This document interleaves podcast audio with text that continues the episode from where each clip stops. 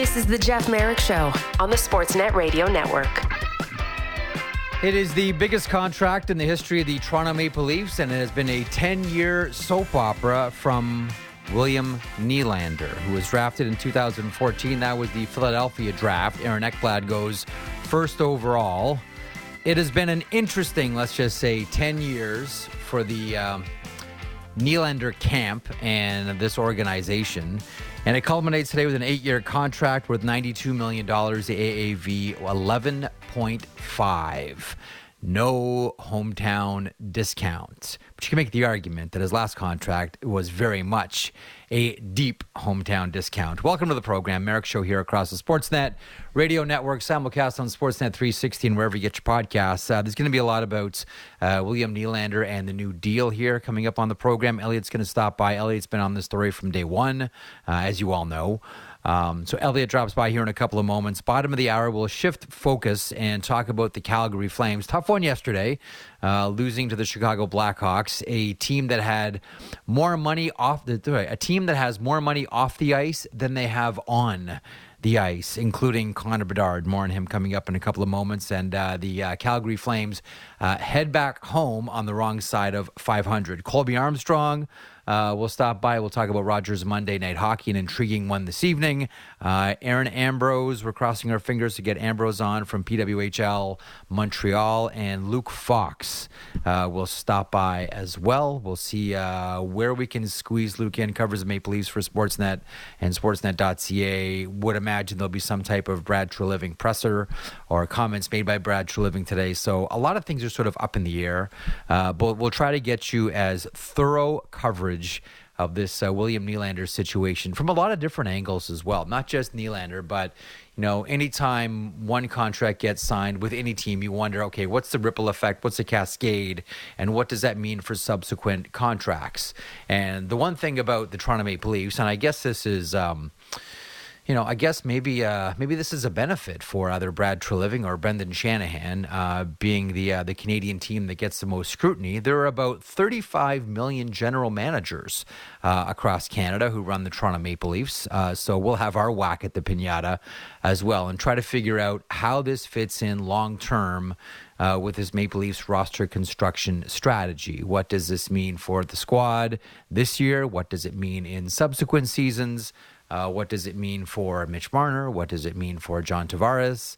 Um, a lot of these things to get into, uh, not just the contract itself, but what this means for the Toronto Maple Leafs. But don't worry, because if Maple Leafs talk is sickening to you, and I understand there are plenty of you out there who get sickened by Maple Leafs talk because there's so much of it we have a lot of other stuff for you on the show today. Uh, I want to park some time and talk about Marc Andre Fleury uh, today, uh, tying Patrick Roy's wins record on the weekend of 551 in true Marc Andre Fleury fashion, making spectacular diving saves against Justin Danforth of the Blue Jackets, uh, glove saves against uh, someone who really has an underrated one timer um, and that is Chinakhov on the Columbus Blue Jackets, Yegor Chinakhov, who can absolutely hammer the puck.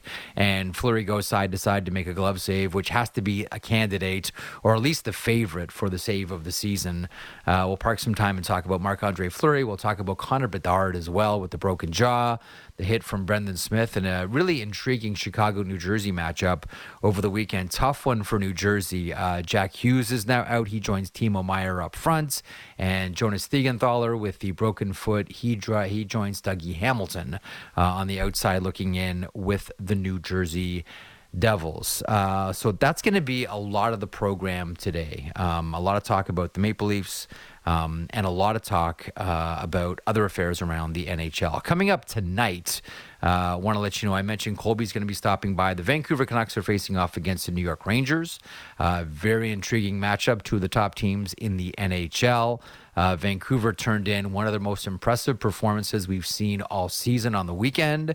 And listen, the New York Rangers just continue to cruise along. You know, I've made the point before, and I think it's particularly salient now that New Jersey finds themselves with more injury problems. How we thought that New Jersey beating the Rangers last year in the playoffs was going to be a launching pad for them this season. Injuries are a major factor there, but it hasn't worked out the way that Tom Fitzgerald thought it would. Meanwhile, just when you think that that might be a crushing defeat for the New York Rangers, not at all. One of the top teams in the NHL. They will go head to head tonight uh, with the Vancouver Canucks. You can watch that one on Sportsnet.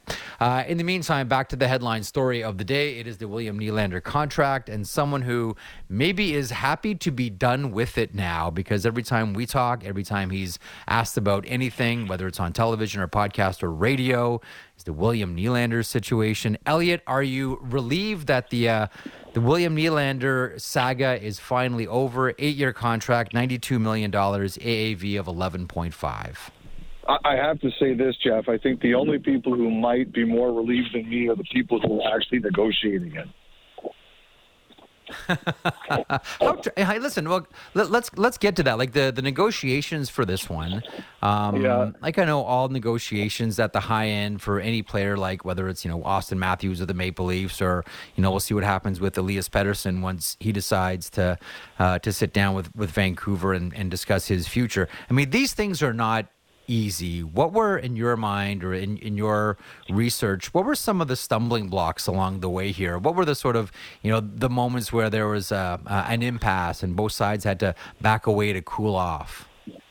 Well, I, I think that one of the, the biggest issue, I think, Jeff, was that um, I think that right from the beginning, the Nylander camp, uh, led by his father and the agent, Lewis Gross, uh, established a number and said, uh, "It's if you if you want to keep him, this is going to be the number." And I don't know if it was eleven five or a little bit higher, but as I said on the pod today, mm-hmm. I spent a lot of time uh, uh, talking to people around uh, around this and people who've negotiated with uh, the agent Lewis Gross in the past, and he said to me, like basically what he does is he says.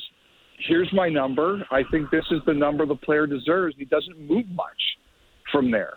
And so I, hmm. you know, in the summer there were reports about like I think the Leafs wanted to do it with like a high eight or a low nine, and you know there was talk about what did Nylander want, and I had said many times that I think because of where Matthews got to, um, you know, it was going to have to be reasonably close to that. I don't think that he was going to be taking, you know, three or four million less, and um, hmm. you know, I, I that was proven to be correct, but I think it was it was simply that you know they said we're not budging from this general area, and the Maple Leafs had to get to a point where they said, "All right," because they weren't going to be able to move them, and that's that's pretty much what happened here. And I think in the interim, um, you know, there's you know, like one of the storylines has been if they sign Nylander in the summer, they might have saved a million or two a year on this. Knowing what I know now, mm-hmm. I don't believe that's true. Um, you know, I, I think the number from the Nylander camp was always in this area. So that's number one. And number two, I do think the Maple Leafs spent a lot of time looking around for defense.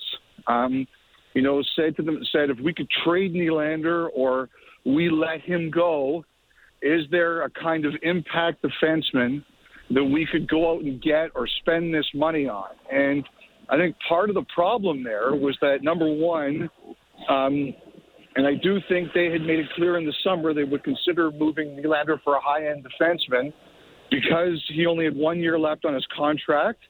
Trading partners knew it might be very difficult to sign him, and there was some uncertainty there. And also, I just think that as we talk today, you know, you look at the, the top defensemen out there, they don't become available. I don't think that there were no. Uh, like no. I, I think if there was a trade Toronto could have made for a top B, they would have done it. And I just don't think they saw it out there. And and uh, you know, I think at the end of the day, also too, yeah. now you got a guy who looks like a 40 goal, 100 point scorer. Those guys are. It's hard to replace those guys. So ultimately, yeah. I think uh, those I, I wanna... reasons are why we're here you know, I want to get to sort of, you know, um, how Nylander fits into the mix both on and off the ice with the Maple Leafs. But you said something interesting there that I want to pick up on. You know, after Auston Matthews signed his contract and where that was at, now that was a shorter term deal, mind you. Um, but there's always, when the top dog on your team signs a new deal, a cascading effect.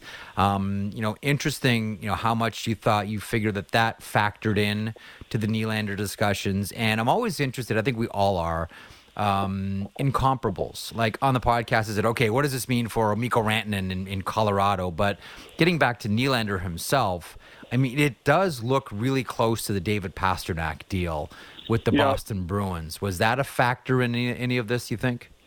I'm sure it was.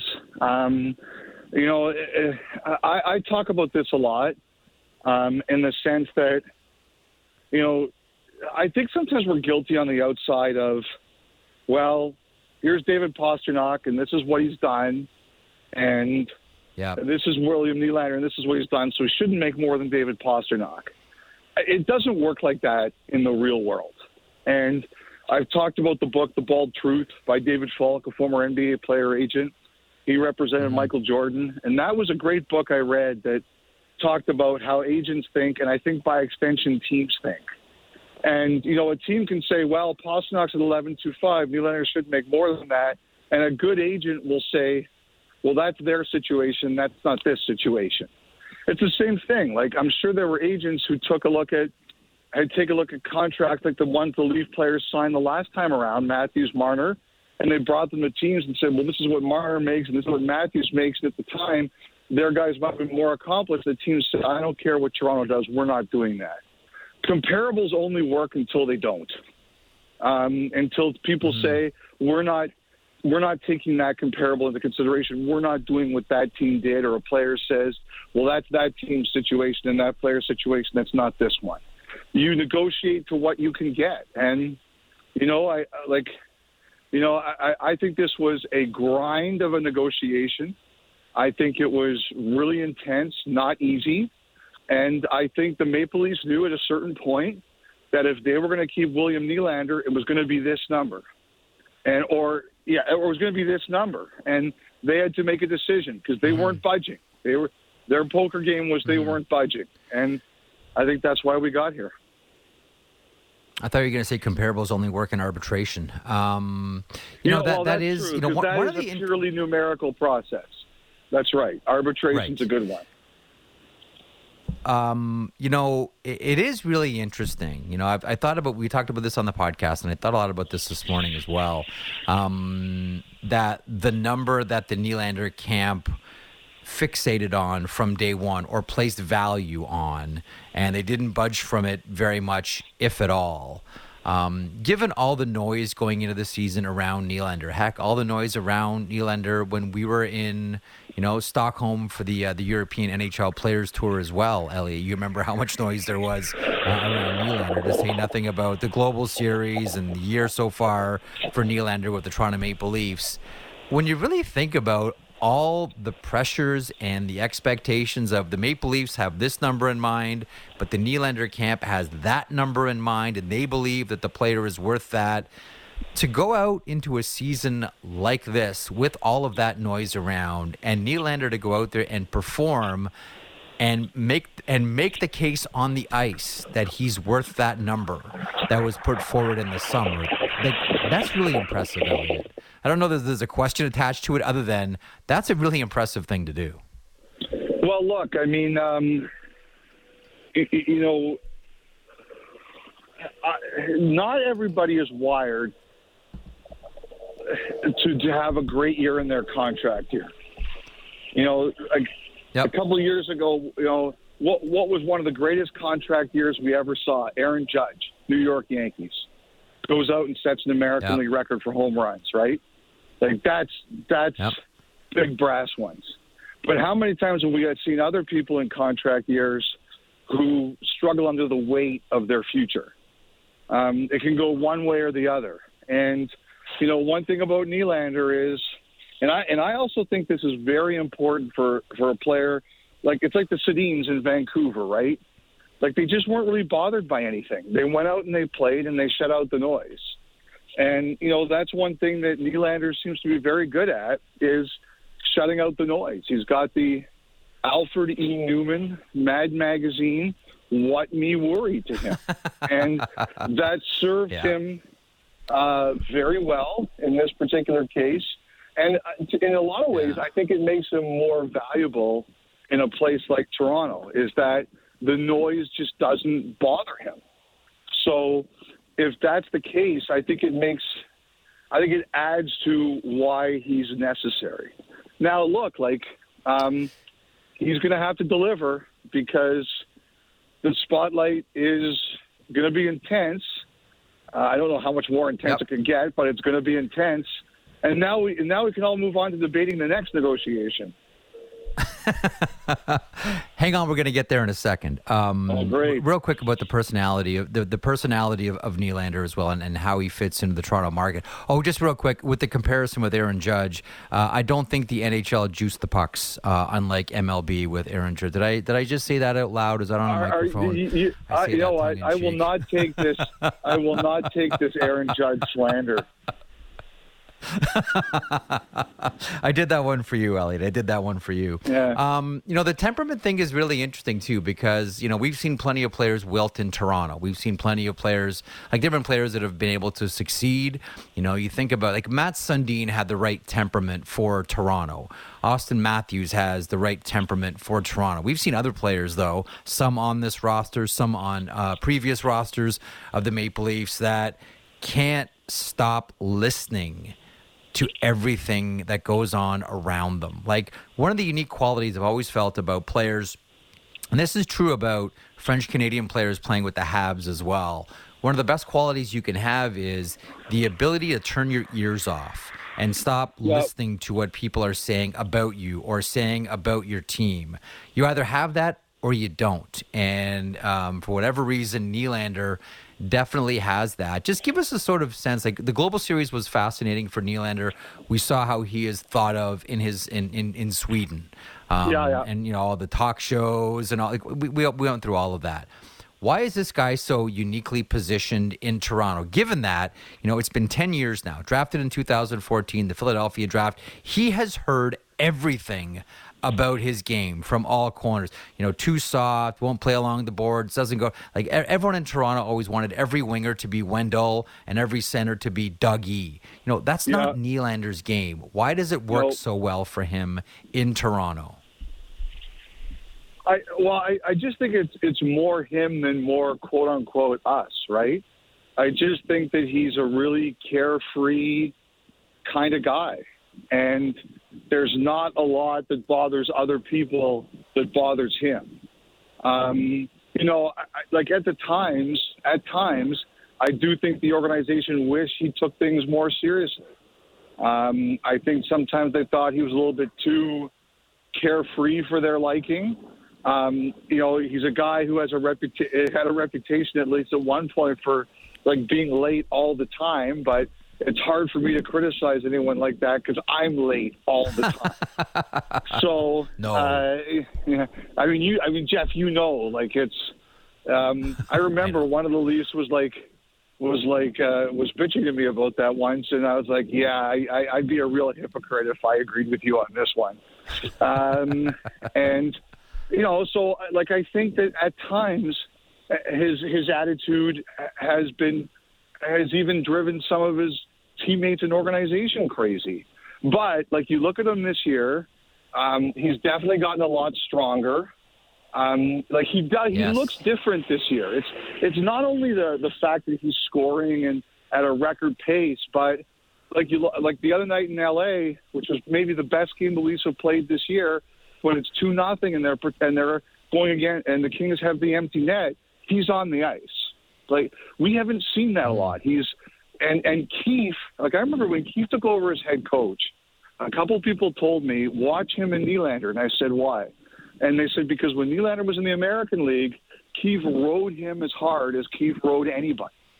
And so, Yep. like they've challenged him. Like they've so for Keefe to put him out there in that situation, I think it shows just how far he's come in the eyes of his head coach too. So, I mean, look, like we all know this. It's an 82 game tune up for the postseason. We'll see how the postseason goes, but you can only judge someone on the work they've done to this point. And the work he's done to this point this year has been very strong.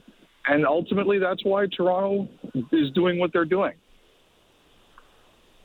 Uh, okay, so then to your previous point of if this, then that. Yeah. We talk about cascading effect for contracts. What does this, because now the attention is going to turn to a couple of other contracts that both expire at the end of next season. One is Mitch Marner, and the other is John Tavares. Both are poised to become unrestricted free agents, not at the end of this season, but of next. Now, Marner is, you know, eligible to be given a, a new contract. That's probably the the next topic that everyone's going to jump into in Maple Leaf land.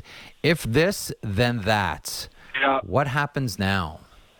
Well, I, I think the thing is, I, I think Tavares, to me, be, let me just get there first. Look, Tavares is sure. not going to be making 11 million on his next deal. I think I think everybody's right. curious to see what is it going to be. Like I think the Maple Leafs believe that Tavares wants to stay, and I would guess in a perfect world Tavares wants to stay. But what does that look like? Mm-hmm. Um, and I and I think that's that's going to be the question. I think ever since the Maple Leafs lost to Tampa in the first round last year, I think they've sort of been planning for um, what's Tavares' future, where in the lineup, what position, and what could this look like down the road.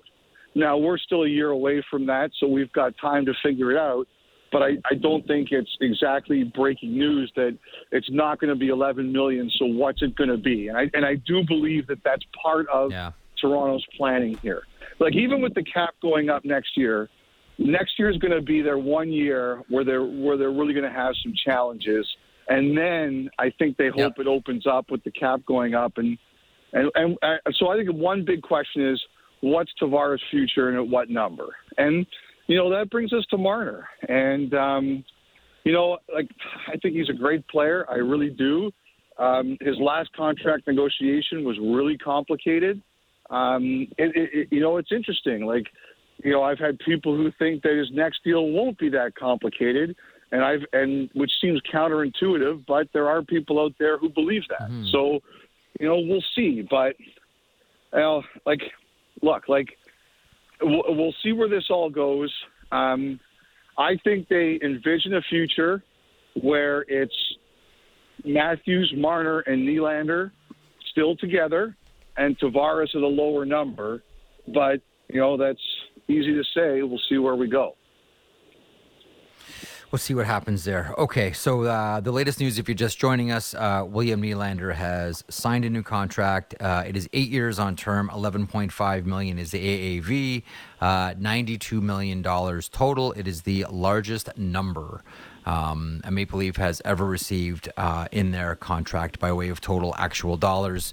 Uh, this 10 years after he was drafted uh, by the Toronto Maple Leafs. Okay, elsewhere around the NHL, are there any other topics today other than the uh, the William Nylander situation? We'll we'll try to try to dig out a uh, a couple of more and a couple of things you talked about uh, Saturday on headlines with Ron MacLean, and the one that that jumped out at me, and I'm going to talk to Eric Francis here in a couple of moments about a couple of other things with uh, with Calgary, but we'll get to that as well. What is going on with Noah Hanifin? I mean, th- this seems like the weirdest sort of contract, come here, go away, hide and go seek uh, situation that we've seen in quite some time. Um, yeah, I mean it's it's been an interesting one. There's no question about that. I mean, first of all, really tough weekend for the Flames. I I thought they played really well in Philly, uh, really well in Philly. That was a great game, and just lost unfortunately. And then yesterday, that one's really tough. Like when you see the lineup that Chicago iced with, I think their 11 forwards combined, I think were paid 13 million. Like that's that that one's Yeah. tough to stomach for the Flames and their fans, no question. Um, so Hanifin earlier in the year, he had I, what I would say was a verbal agreement on an extension uh, around 60 million, and you know they lost a couple games, and all of a sudden everybody was unsure, and they kind of shelved it. And I think you know, as far as I was concerned, you know that meant he was going to get dealt.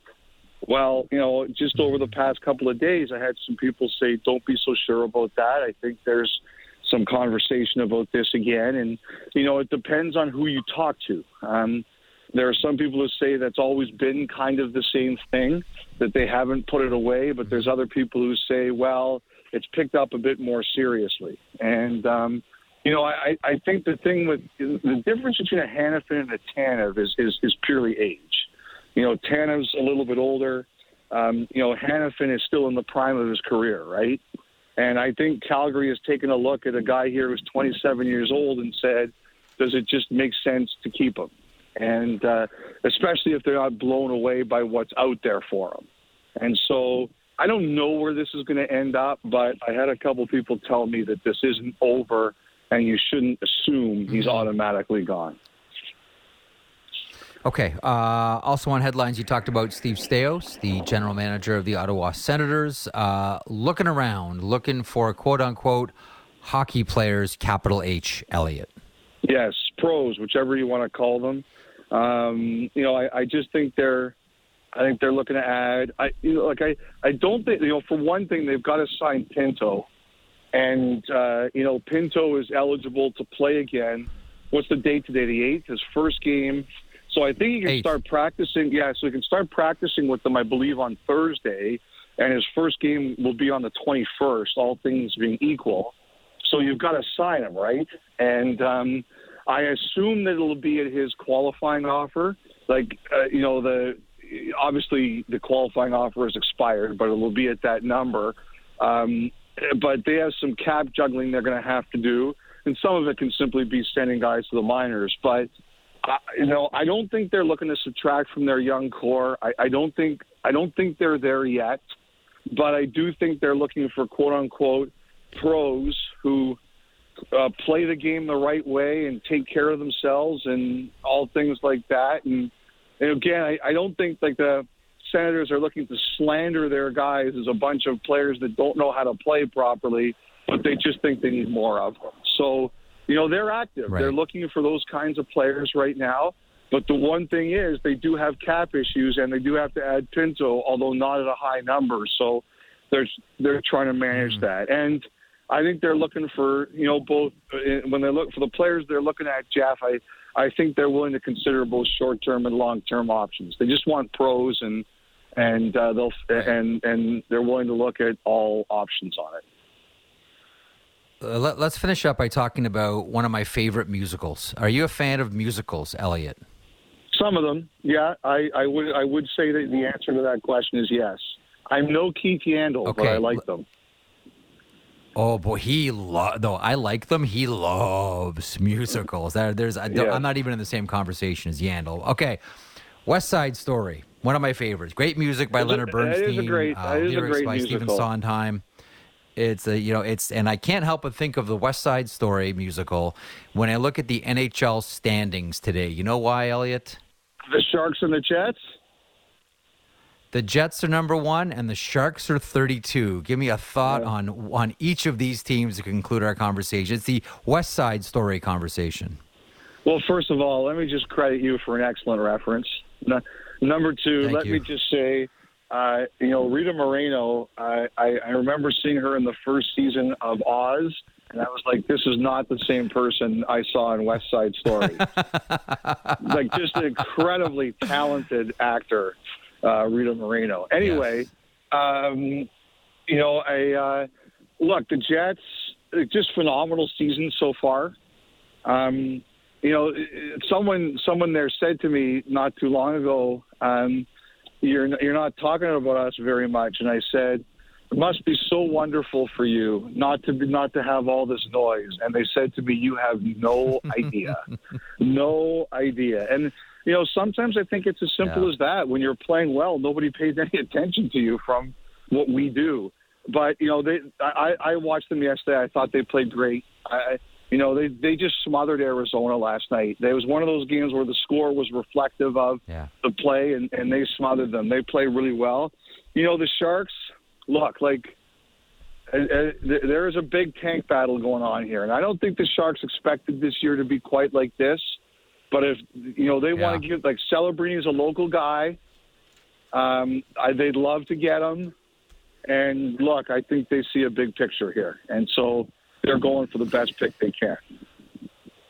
Yeah, there's a few teams that are leaning into it uh, this year, quote unquote. I, I, don't know that we should be surprised if the the same top five teams, maybe not in the exact same order at the draft this year, but don't be surprised if it's the same five top teams that we saw last year uh, in Nashville at the draft. We'll see what happens by the time we get there in Vegas. Uh, okay, great work on Nylander. Now get to work on the next Marner deal.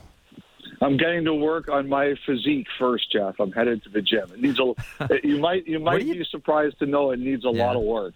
Did, hang on a second though. Did, have you started with the cold tubs yet? No, no, I'm going to do it uh, middle of the week. I think. Oh, come on. Jump right in. Take the plunge. Let's go. Uh, we'll get a full Steph update on uh, me. Friday's podcast. I, I was I was telling Yeah. I was telling her about it, and she was like, "You're nuts."